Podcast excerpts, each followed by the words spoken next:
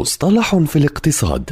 في كل حلقة يطرح المدون وصانع المحتوى الاقتصادي مجد النوري مصطلحا اقتصاديا محددا بلغة سهلة وبسيطة.